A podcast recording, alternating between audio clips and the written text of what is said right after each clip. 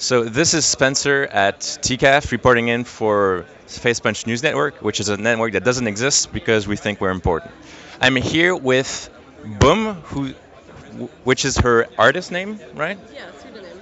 Uh, pseudonym, and uh, she wrote. Well, she she drew a one of my favorite slice of life comics called Boumerie, and I really really love her stuff, especially because she's from my my hometown, Montreal, and she's one of the let's say the few uh, webcomic artists that are, have really, I would say, reached a great amount of success doing her work, and now she's doing it full time, right?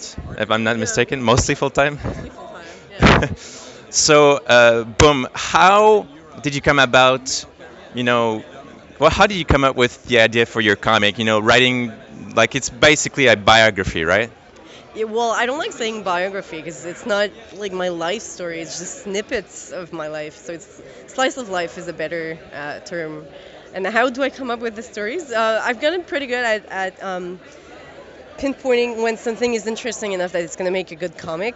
And im- almost immediately when something funny happens, I can see it uh, in four panels. I don't even, I write it down. I have like a, a note thing on my phone. I'll write the ideas down, but I don't even need to thumbnail or do anything. And then I sit down. I have a template for um, my panels, my four panels, and then I just draw it uh, three days, so three times a week.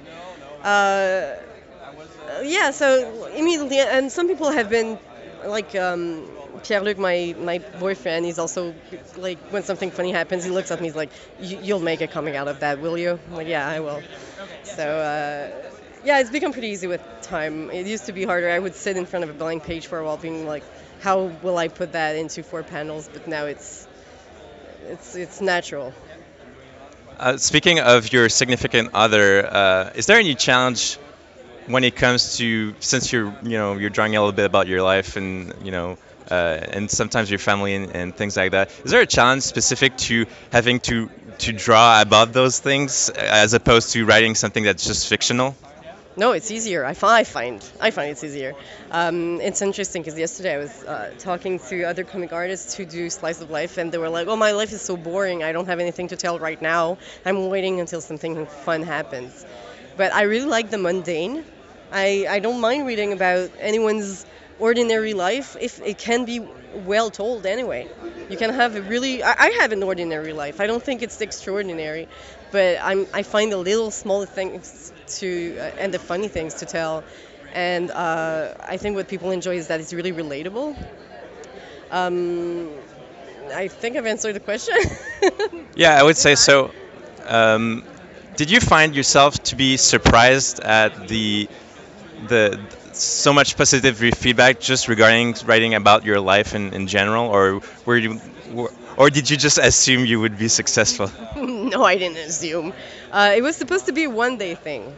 Uh, in 2011, um, some of my friends were participating in Hourly Comic Day on February 1st every year, and that year they were participating, and I thought, oh, cool, I'll try. It's just one thing, one day. Uh, I'm, I'm not a comics person. I was an animation kind of person, and comics were really intimidating to me.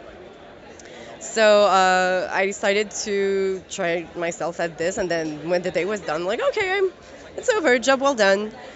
But I had posted my comics on Twitter, and by the end of the day, Twitter was my Twitter feed was full of people being like, "You have to keep going.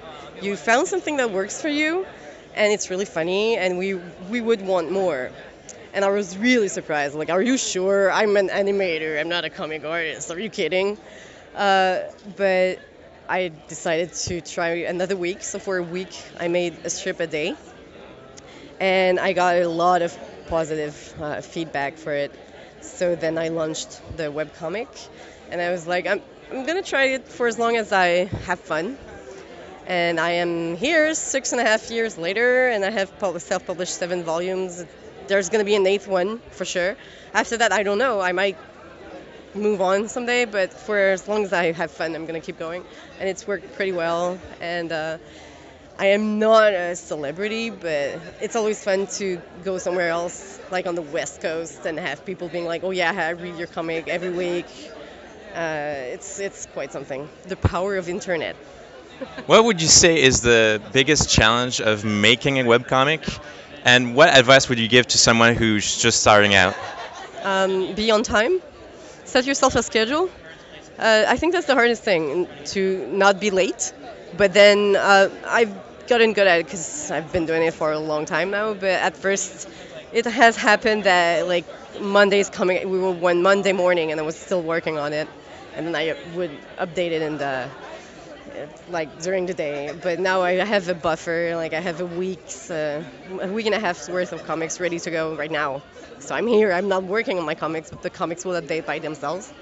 And I think that's what's the most important about webcomic. If you are you set your schedule and you abide by it, the readers will like that. They will want to come back. They'll know they'll have something if they come back. If uh, you update every so often and you don't have a set schedule and people don't know when to look, they're they're probably gonna forget to check your site out first and then they're gonna forget about you.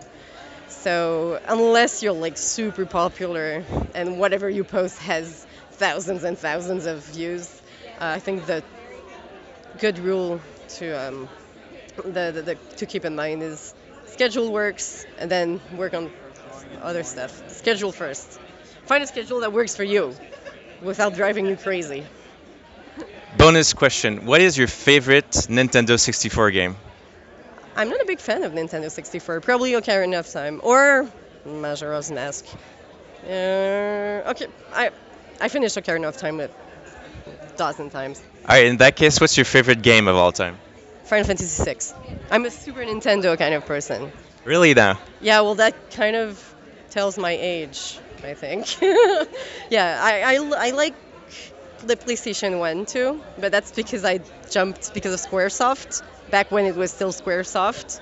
Since it's Square Enix, I'm less interested. yeah. Thank you very much, Boum, for the interview. This was Spencer at TCAF reporting in for that fake news station that doesn't actually exist. Uh, keep an, out, an ear out for my next interviews.